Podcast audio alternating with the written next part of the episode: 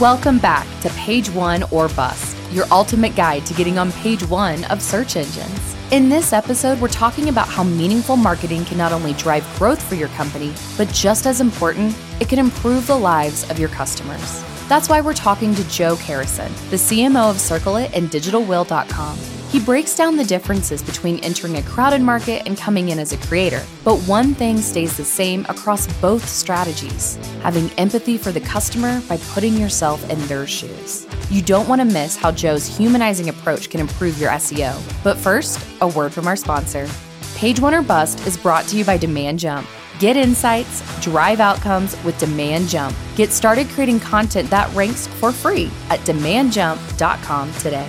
And now, here are your co-hosts, Drew Detzler and Ryan Brock. Welcome to Page One or Bust. This is your host, Drew Detzler. And as always, I'm joined by my co-host, Ryan Brock. Yo, we're doing wonderful today. How are you, Drew? I'm doing great, because today we are joined by the Chief Marketing Officer of CircleIt and DigitalWill.com, Joe Karasin. Joe, welcome to the show. Hi, guys. Glad to be here. Nice to meet you both. Yeah, great to meet you. Before the show, Joe and I were talking about his Dropkick Murphy's hoodie and the associated musical act. And it's making me want to go home and watch The Departed tonight. Oh. I'm going to join you there. I love it. Well, before we dive in, Joe, let's introduce you to our listeners. Why don't you go ahead and tell us a little bit about CircleIt and DigitalWill.com and how you became the CMO? Sure.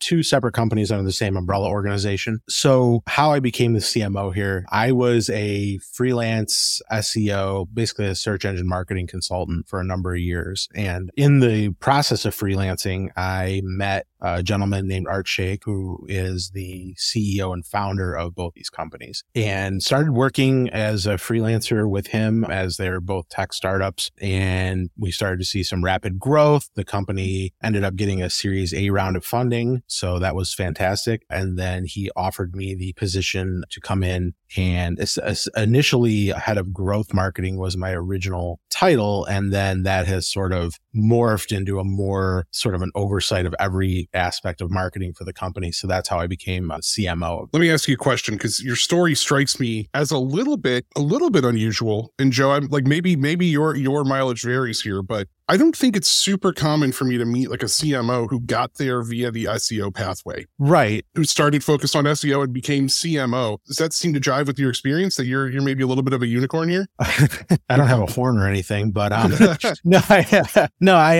so I guess maybe I'll backtrack a little bit and kind of give you like an overview of like where I got started. So about, some odd years ago, I ended up getting into SEO on sort of a weird track also. I actually never majored in marketing or studied marketing my entire life, which I know is not uncommon. So then a friend of mine, his father was a pretty prominent person in the Metro Detroit area where I'm from. And he got into some legal trouble, and they needed somebody to learn how to bury the news story that kept coming up every time you looked up his name. Awesome. Yeah.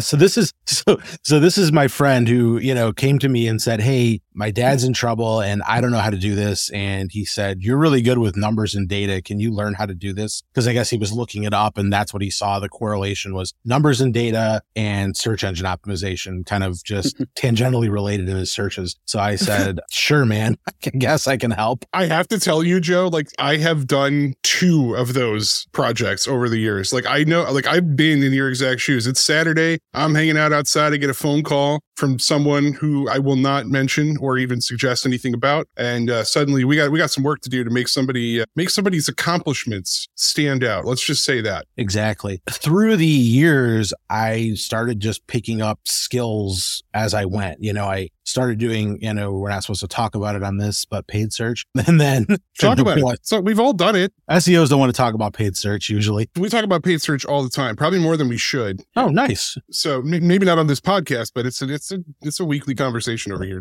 Yeah. I mean, they, like I said, they go hand in hand, right? Yep. In a lot of situations. So I fell into doing that. And then what happened was his father started recommending me to friends and colleagues and said, "Hey, this guy does good work and, he can help you with this and that." So over the years, I just started building up my skill set. I started working on social. I feel like I was one of the first few people I knew that were doing Facebook business pages back when those still mattered, and and really building that stuff out. And then getting into like the paid social game and lead generation and all that stuff. And so I've had this a long stretch of different career experiences that kind of almost gave me the tools I needed to then step into a role of CMO, where whether it's, SEO, PPC, OOH advertising, television ads, I've been able to kind of build those skill sets out. And so it puts me in a unique position. I wouldn't say unicorn, but unique position to do these things. I ran a content marketing agency for 10 years. It sounds a lot like my experience there. I got to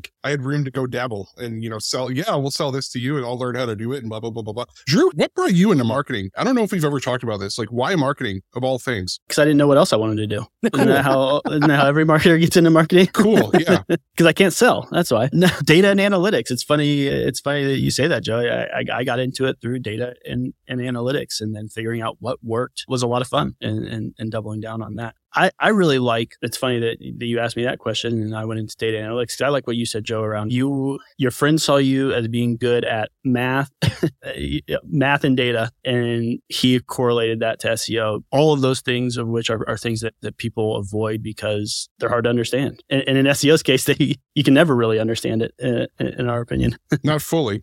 Not fully. That's funny because, one of the things I really love to do and that I'm very hands-on with is our written content creation. That's one of my major focuses. I also then kind of took on a PR role as well. So doing more responsive PR type things through HARO and Quoted and stuff like that. And I love pitching. I love writing. That it's interesting that you talked about that, kind of left brain, right brain. And I kind of like both. I really enjoy both, and I've met people who are very much like that do enjoy both. And then I've met people who are very much on one side or the other of the equations. Interesting breakdown of what marketers are and how marketers come to be, so to speak. Yeah. I don't think we've ever really talked about that on this show, but it's fun because Drew's one of the only people I know who's a marketer and has taken marketing classes in school. It's just oh, okay. They might have been on my schedule. I don't know how often they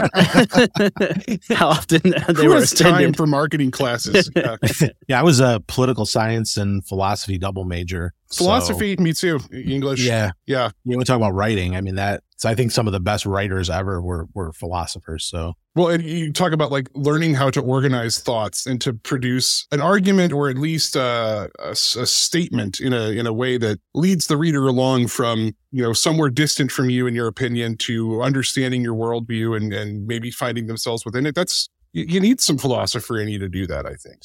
Yeah, absolutely. Agreed. All right. Well, I'm gonna yank you back to SEO experience here, especially with Digital Will and CircleIt. So it seems like they're kind of two different situations, or they're in two different places here. So one of the things we wanted to talk about today was the different approaches you have to take in and around SEO and content with them. One being in more of a crowded market, and one being more of a creation. And I want to add to that, Joe, just before you start telling us the story, at Demand Jump, and over the years, we've been in these shoes before. Yep.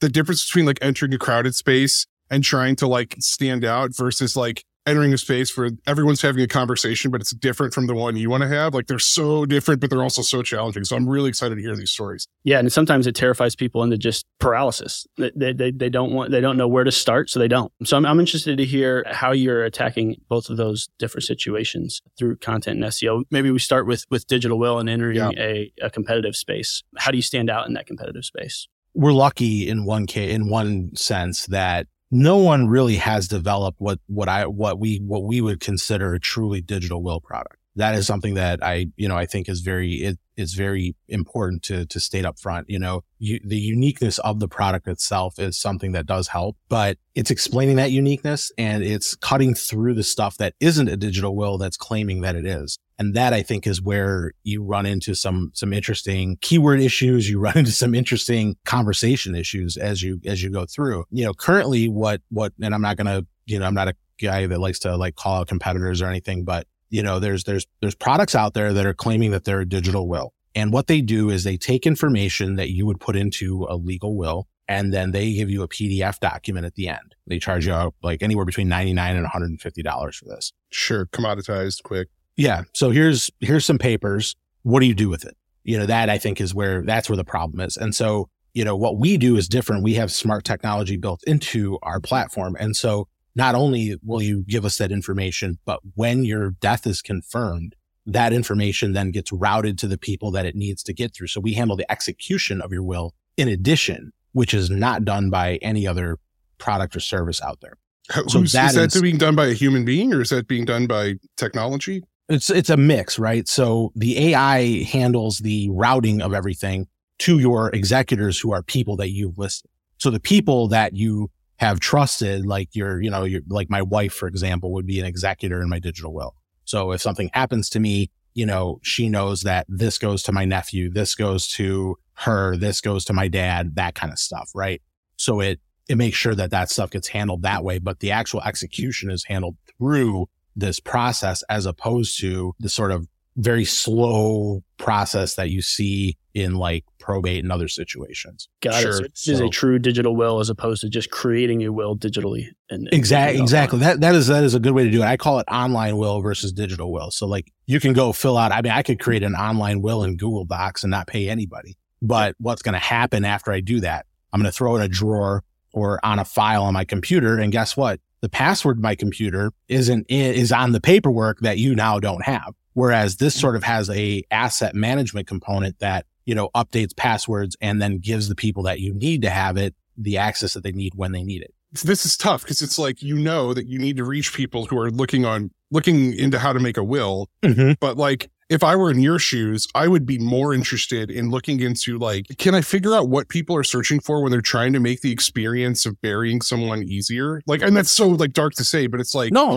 That's the value here, right? Yeah. I mean, our thing is literally called death tech. I mean, there's nothing darker than that. I'm fine with that. There is something light about saying like, I'm going to do this because it's going to make it easier for my loved ones or my executors after the fact. Like that's an interesting value prop that I don't even know how you begin figuring out who's into that, who's searching for it. How do you find them? Well, you find them easily by finding out people that are searching for estate planning, that are searching for creating wills, that are searching for things that other providers already say that they're providing that aren't. So you can really harness those audiences. There are millions of these searches every year. The nice thing is our solution's global. Most of these are US specific solutions that are out there. We can handle this for anybody across the globe, which is something that also is not done, right? It's one of those things like 70% of Americans don't have a will. It's even higher if you look internationally. It's probably closer to 90% of people don't have one. And a lot of times it's an accessibility issue. It's so expensive up front. You have to give, an attorney $1,500 to $5,000 to prepare your will and get all those things in order. Whereas with DigitalWill.com, it's a subscription service, $9.99 a month. And then the other thing I've noticed too is that within search, when looking into like the search data on this, a lot of people don't think they need one because they don't think they have anything to leave. Like if you're a renter, for example, you don't have a house to leave anybody, the bigger assets that people think of. But most everybody's got a PayPal account with probably some money in it. Most everybody's got online banking. Most everybody's got emails and social and all these different things that need to get dealt with. And, when my mom passed away some years ago, dealing with all that stuff was hard. You don't know where these things are. You don't know how to find them. Those things all need to be spelled out for people. And that's what our platform does. And so finding the people that are looking for this isn't really that hard because these people are searching for this on a regular basis. If you go, you Google estate planning services, you're just, you're going to see it. Every estate planning attorney is paying for search ads and all kinds of stuff to get you to, to generate a lead that way. And, what we're saying is, yeah, you can search for that and that's fine. Don't get us wrong. I mean, this stuff obviously needs to be done. We just found a smarter, better way to do it. Technology can now be in this space and really handle this problem that a lot of people have. Yeah, we've talked about this before, but our methodology that we're espousing, pillar-based marketing, which for new listeners of the show, we see it as the evolution of organic content and SEO. Mm-hmm. It's a different way of thinking about, building authority around topics and networks of search behavior rather than keyword lists. And it works mm-hmm. really well. It does amazing things, but it also leads us into situations where we'll be working with companies and they're, trying to sell something that has nothing to do with like software, but then we find ourselves needing to write about Excel spreadsheets, for example. And it's like, we have to do it because this is the conversation that the audience is having. And so I think that's, to me, is one of the signs of somebody who's like willing to actually meet customers where they are and solve a problem is like, we don't want to talk about our competitors. We don't want to talk about Excel if we're selling something different and better, but we know we have to. And it's even better when you can beat Microsoft at their own game and get on page one for Excel and beat them up. But like, yeah, it's just an interesting story. It's one that I'm familiar with, the idea that you have to be where your customers are. Question for you, is there a channel element to this? Like, do you guys ever talk to lawyers or attorneys, or are they just the competition? So grander vision, we don't consider attorneys our competition. Like, that's something that I want to get out there on the gate. The next evolution of our platform is going to be an attorney marketplace, because there's going to be people that have very complicated estates, right? You're not just going to have a house, a car, and a couple of things to leave your kids. You're going to have accounts that you want to divvy out. You're going to want to have, you know, educational stuff set up for your grandchildren, whatever the case may be. So you're going to have a more complicated estate plan. And we want to partner with, you know, attorneys on that to help them, you know, navigate this. And then our technology will take care of the rest for them. We don't consider attorneys our competition. You know, the competition that we have is really kind of limited to these, like I just say PDF generators is really the best way I can describe the other tools that are out there. It's funny because, like, obviously, like I'm talking about being in a crowded space, but there really isn't anything like us. It's just that the terms and topics that we're focused on are things that do have established actors in the space that are, you know, fighting for the same territory. You know, you talked about, you know, building authority around a topic. And that's really like the focus of the content that we produce for the website, is really kind of educating and owning that space for people, letting them know, like, what is the difference between what we're doing and what everybody else is doing. I love that you guys are talking about those kinds of things and, you know, building that awareness and getting some traffic around those topics. It sounds like, you know, we think about things very similar in the idea of a network of content around a topic. And, you know, you mentioned it's not just online wills or digital wills. It's the topics that they search around that central topic there that you guys are also creating content around. So I'm interested in how you're educating your audience around some of those outside topics, and what are some of those pieces of content that you create? Yeah. So one of the biggest ones right now are, you know, for whether or not I like the stuff or not, is crypto and NFTs. How do I leave that to my children? How do I leave crypto to my kids? How do I leave crypto to my grandkids? You know, like, your traditional will just doesn't have that component built in. You know, they really don't. The lawyers are among the slowest to adopt. And I know this because I worked in marketing legal services for a good chunk of my career too. So I know that they're slow to adopt certain solutions and technologies, and that our industry is very slow. So, you know, being able to have content built around that, having content built around, you know, what happens to my social media accounts when I die. You know, they don't really make it very clear. It's not a topic that Facebook and Instagram and Snapchat are out there, you know, talking about, but it is something that, you know, do they have a policy in place? Do they not? Yeah. How do we do that? You know, a lot of people, and then, you know, cloud storage is another big one, right? Like, so cloud storage is something that you're paying for, you know, with photos and videos and, you know, memories, right? Like, the kinds of stuff that you would leave to your children is stored in the cloud. How do you access the cloud account? How do you get in there? Like, how do you make sure that, like, the people that you want to have the access to this have it? And how do you stop it from getting just, like, deleted from existence when your payment stops going through? Right, exactly. Yeah, your credit cards and everything are eventually going to get turned off, and then everything that you had is gone, you know? And then on top of it, one of the biggest problems that you run into is, okay, so I have all these subscriptions. Everybody's got, you know, 5,000 subscriptions. And let's say I can't get in to access your credit card or turn off a subscription. It's going to keep eating away at your stuff. Like, you know, Netflix isn't just going to assume you're dead because you haven't watched in a while and just shut you off. They're just going to keep collecting your money. And, you know, granted, it's only, you know, $14-$15 a month or whatever, but that adds up over time if you're not able to manage it.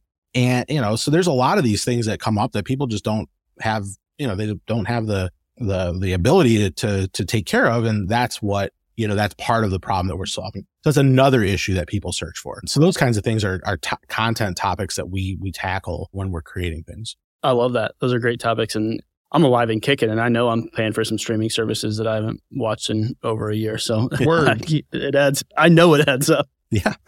I think I still see Paramount Plus on my bill every month. And I'm like, well, I haven't turned that off yet. Yeah. I don't even know how to cancel it. Yeah. I don't remember last thing I watched on there. The process of, like, doing SEO and organic content for digital wills, you were describing this crowded marketplace. To me, it sounds a lot like experiences I've had where a marketplace exists, but there's no analog to what we're selling. Mm-hmm. And it looks like CircleIt, you're also characterizing as being something that has no direct competition. Can we shift to CircleIt and talk about like what's different about your approach with CircleIt and how does it contrast to what you're doing with the Digital Will? Yeah. So Digital Will as a product is it's easier to explain than what CircleIt can do. It's very like straightforward. Everybody kind of has an idea of what estate planning is and wills and trusts and things like that. I mean, you might not know the ins and outs, but you at least know what, when I say like, do you have a will? People are like, yes or no, they know. CircleIt is a product that, you know, there's no real direct competition for it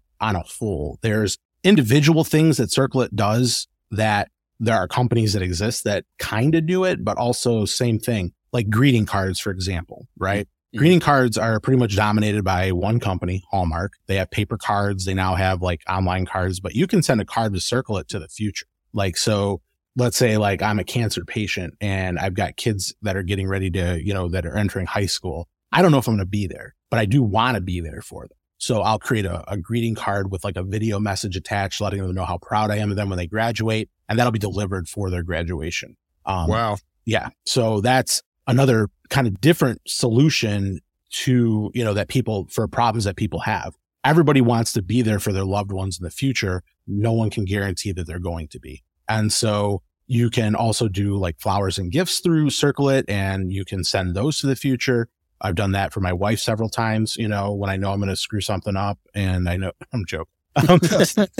Predictable. No, I mean, like quarterly send. Love it. Yeah. You think about a 90s sitcom, like The Dumb Husband, right? How often does he forget his anniversary or forget his, you know, that it's Valentine's Day? And that's like a whole plot of a story, you know, like we can help that, you know, like, hey, just schedule it ahead of time and you don't have to worry. You know, there's sort of a fun element to CircleIt as well. But taken as a whole, CircleIt also then provides the ability to store memories, create ancestral profiles so you can learn about your ancestors and your loved ones. You know, and again, you can think of, a lot of people think of, oh, well, like ancestry, you can do that, or, you know, some of those things, but it's not really like, you don't have to give us a pint of blood to figure out your story, you know? And the thing that we always tell people is that DNA doesn't tell your story, your memories, your traditions, that's what tells your story, your experiences. You have no idea how close to home this is hitting right now. I bought 23andMe tests for my whole family for Christmas. Mm-hmm. And like, the funny thing is, it's like all the stories we've been told by our, you know, elders in light of the DNA, they're all like pretty much made up. It sounds like, and we're like learning that like, oh no, like we came from this place, not that place. And this person came over here at this time or whatever. So yeah, I can see the value in having some clarity around where these people came from that, you know, maybe hasn't made it through the game of telephone over the last 300 years or however long. Right. And you know, and how long, you know, it takes a couple generations to lose like a oral history forever. Like somebody won't know that story, you know, in a few years, but we'll be able to preserve that story for you. So those kinds of things are what we're doing. And that, like I said, taken as a whole, there's nothing out there. Like there's not even anybody who's like claiming that they're doing it without doing it at this point. You know, what we've done is something completely unique and different. And so that space is wholly new. You know, one of the things that we talk about, because a lot of people look at CircleIt and they go, oh, well, it's like a social media app, which it's not. It's sort of a healthier alternative to social media because it's very private, very secure, and like you connect with your family and loved ones. So like I wouldn't, like if I had children, I don't necessarily think I'd want my kids on Instagram, on Snapchat, on these other platforms, but I'm fine with them being on CircleIt and sharing their, you know, their accomplishments online with, you know, my dad and, you know, my sister and her son, you know, people that we love and are going to support us. And so it's a completely different situation than what Digital Will does. So let's talk about organic then.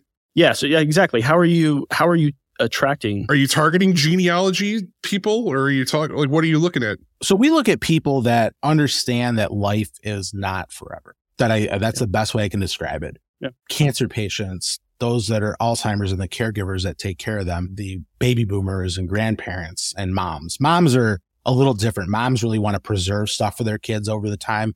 So they're a little different, but those are the kinds of people that we're looking at. So what are they looking to do? How do you, you know, for like a cancer patient, you know, it's how do I make sure my kids are okay when I'm gone? You know, that sort of stuff. It's a little bit deeper. We actually really created and pushed like new search terms that are gaining volume over time. Oh yeah, that's fun.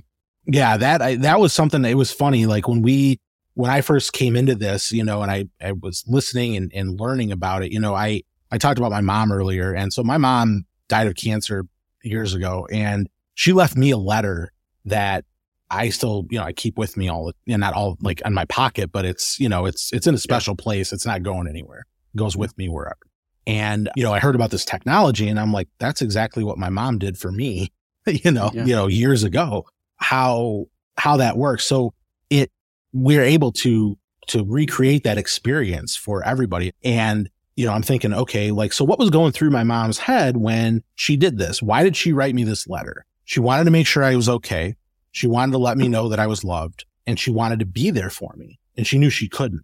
And so how that person thinks is really kind of like, you have to think about search intent. What is a person thinking there? And so with the messaging that we craft in our content, we're able to kind of explain to people how you can be there for your loved ones even after you're gone. That's a very powerful way to encapsulate it. And then that is how people identify with it. Yeah. So yeah. I love it. I love what you're doing. And I love that we think the exact same way about this. I would love it even if we didn't think the same way. But we do. So what are some of those space creations? What are some of those topics that you've coined that are starting to gain some traction? So like future messaging, how to send a message to the future. You know, most people don't even think about that, but like, it's like a digital message in a bottle, right? It's like, I put this out there in the universe. There's all these stories out there of like somebody who found a message in a bottle that was written back in 1946 from like a guy that was over in the war and wrote to his wife, and it floated, you know, across the Atlantic Ocean and ended up on, you know, on Long Island or something, you know? And it's like, it's capturing that experience. And so how are people aren't really searching for that? Like, that's not really like the way they're doing it. But what they are doing is they're looking for ways to send messages to the future. Another good dumb husband one. And I can say that because I'm dumb husband too. You know, it's like my wife will text me while I'm at the office, you know, and it'll be like, hey, can you grab something from the store on your way home? And how often do you think I remember? If you remember to go, I like leave at least one thing off the list every time I go to the grocery store. You know? Oh, yeah. So at this point, then, you know, what she does is she can schedule that text to arrive when she knows I'm not going to be focused on work. Like when I'm getting in the car, like my phone will go off and go, oh, okay, she needs me to stop at the store. I'm much more likely to remember to go when I'm en route rather than like when I'm at the office and then all of a sudden I've had to put out 10 fires in an hour, you know, that kind of thing. Yep. So how to do that. So sometimes it's like how to send how to remind somebody to do something. There's all these different things, but one of the spaces that we really did really well with, and I kind of alluded to it a little bit earlier, is the healthy alternative to social media. That was one that gained a lot of traction really early on. We were hyper focused on creating content around that because the privacy built into our solution, you know, we don't have ads in our platform. We've never sold anybody's data and we never will. That's another thing. You know, we build trust with our customers by doing that. And so we talk a lot about privacy. Now, granted, privacy is not a space that we created, but by creating this, like, but there's like a nexus between the lack of privacy in social media and the lack of like healthy things that are done there. And so being able to kind of exploit that and open up this conversation was really big for us. You know, we went from a little under 1 million downloads to a little over 5 million in like a year. And that was, you know, solely due to that, but that was a big part of the conversation that the way people were finding us. How do you use data? Or maybe I should say, I assume you do, but do you use data to prioritize these various approaches? Because like you said, like moms, I even consider myself in that audience. I made an email address for my son when he was born, and I've been emailing him for the last 3 years with things, you know, and we'll continue doing so as long as I can. So like, I'm someone else who like, I don't know what I searched for or what I would have searched for around then, but I would have been there. But do you like think about it in terms of like, well, our population that is potentially terminal or older or whatever, they're potentially a better customer. So we're going to target them, or are you trying whatever you can and seeing what sticks and then picking an angle after that, or doing a, you know, spread shot? What is your approach? So the data we look at retention, right? We look at how, when people come in, are they responding to different modules within the platform? Who's sending cards? What kind of cards are they using? Are they sending, you know, holiday cards? Are they sending birthday cards? Are they sending cards to the future? How far out are they sending them? So we analyze all that and we figure that out. With Digital Will, it's a little different. The data that we analyze there is a little less, I don't want to say expansive, or I guess it's not as granular, because at the end of the day, it's, you know, do you have assets uploaded? Yes. Do you have executors added? Yes. Do you have beneficiaries added? Yes. Okay, great. You know, that's, you know, when we start to see, like, we're thinking about user adoption, user retention, that kind of thing. But CircleIt sort of is more retention-based stuff. So we analyze that and see, like, what's going on. We look a lot at the content that we've put out, what's resonating, what's pushing downloads to the platform from there. So there's this piece of content that we created about this caregiver who was taking care of her dad, who then passed, and then also now her mom. You know, is that pushing the needle? Because that's identifying with that community. You know, are we moving the needle with this other content that we're writing about, you know, police and firefighters who, you know, are doing this stuff for their kids because they know that they may not come home that night from work, you know, those kinds of things. So the content that we've created around that, those spaces are what we use to determine what is bringing in users, and then bringing in not just like downloads, but people that are actually resonating with the technology. Yep.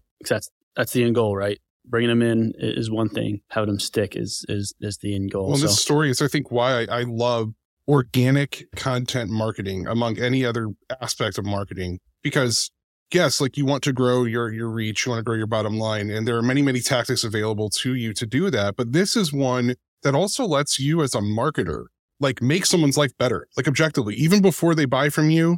You're providing value, and you're doing it in such a broad way. Like, this is just an awesome story, because I think it reminds me that, you know, when you're writing stuff and you're helping people, you're measuring it in clicks and downloads and leads created or whatever. But there's this other unmeasurable quality of SEO where it's just like, you just brought somebody something they needed, and it could be anything from figuring out how to accomplish something with a piece of software to, like, how to reach their children in the future, yeah, which is just so powerful. So I this is an awesome story, and I'm yeah, very grateful for you sharing it, Joe.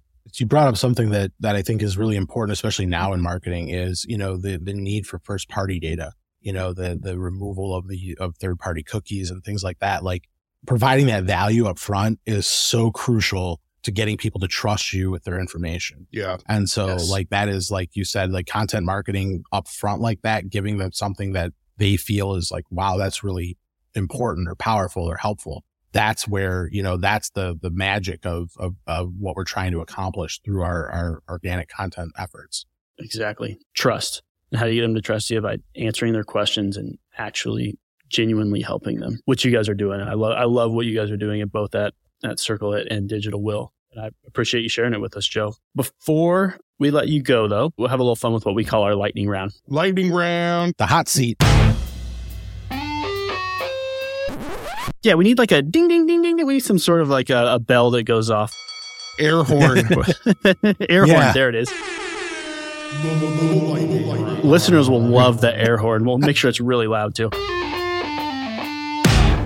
Joe, what is the last thing that you searched? I searched for upcoming events in the Chicago area. Love it. Any good findings? Yeah. Chicago Restaurant Week is going on, which is great. Mm-hmm. So they have some really good deals at some really nice restaurants. My wife's mother and sister are visiting right now. That's why I'm at the office instead of at home. I'm joking. Yeah, they're in town. So we were looking for, I was looking for things to do with them. And so I was looking at different places to go eat and things like that. I'm a Chicagoland boy too. I didn't know you were up there. Well, I'm originally from Detroit, right? Or Metro Detroit. I can't say I'm actually from Detroit, but we moved to Chicago last year for my position here. Yeah, same. I'm from Indiana, but I would tell people that I'm from Chicago because I'm in the region. You know? Yeah. When people are like, "Oh, you're from Detroit," like, and I go, "Yeah." They're like, "Oh," and then I'm like, "No, I'm from a place like I'm from a town called Canton, which is in between Detroit and Ann Arbor, like almost equidistant." Yeah, very, very different, you know, upper middle class suburb as opposed to actually being like from the city. But. Yeah, for sure. All right, Joe, over your career, have there been any marketing myths that you've been able to bust? Ooh, it's a good one. It's a tough one. I wouldn't say that I necessarily busted anything. I don't really consider myself, a trailblazer in that sense. I think that one of the things that I've focused on and that I think I've helped make the case for has been taking an omni-channel approach to marketing. I think that, you know, I think everybody likes to be multi-channel, but to really be like omni-channel and put the customer at the center of that marketing effort, I think that's where that's something that I've really focused on through my career, and it's served me and those I've worked with really well. Love that. Love that. All right. And last one, and then you're off the hook. What's your best prediction for SEO trends in 2023? Oh man. And I'm sure people are probably going to throw this one out there too. I'm going to try and do a little bit of a hot take on this.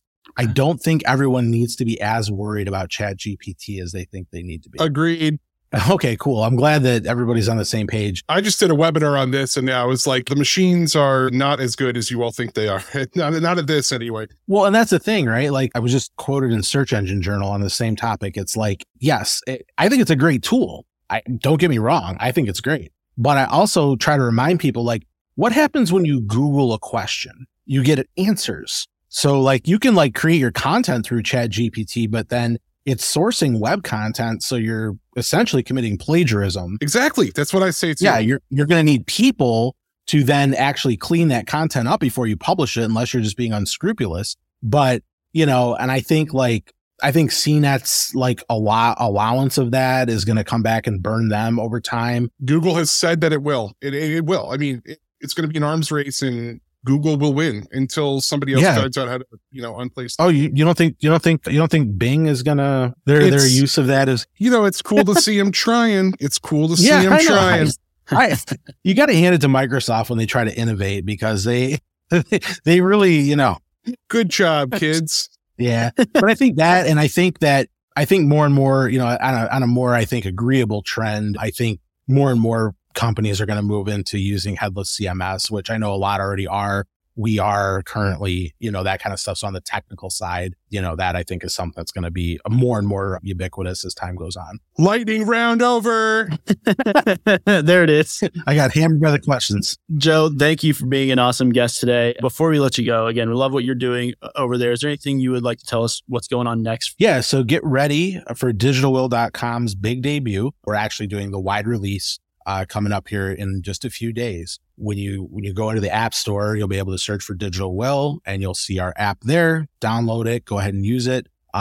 Everybody who downloads it gets a 90-day free trial, so you get to use the technology prior. So stay tuned for that. You can follow us on social to kind of know when that's going to happen. And, anybody who wants to ask questions or connect, find me on LinkedIn. Very easy. I love it, Joe. We'll be sure to link to both in the show notes as well. Thanks again for being a great guest. Thanks for having me, guys. Great story, Joe. Thanks.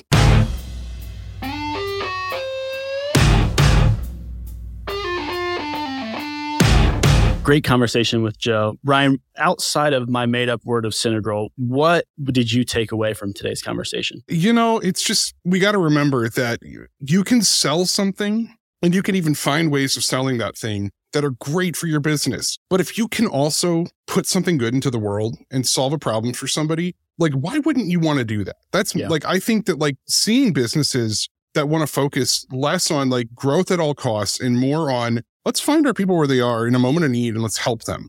That is so cool to me. And obviously when we're talking about things like what happens after we're gone, that story is going to have a little bit more gravitas. But even if I'm talking about sneakers, and people are trying to find the right pair of shoes, if I can help them with that, and in doing so, drive a sale rather than just put an ad in their face when they're not looking for it, I feel like I can go to bed at night feeling good about myself, feeling like I've actually contributed something to the world that's decent. And I think that if done right, SEO has the potential to do that. It's been done wrong a lot, but I love hearing stories like Joe's, because it shows you that if you actually care and try to align to customer need and provide need, you can make a pretty big difference in someone's life. And that's cool. I like that. I completely agree. And I love what they're doing over there, and everyone should take a look at both CircleIt and DigitalWill.com. With that, I think that's a wrap. Good episode. Air horn sound. Peace. Page One or Bust is brought to you by Demand Jump. Know the exact content to create to increase first page rankings and drive outcomes with Demand Jump. Get started for free today at DemandJump.com.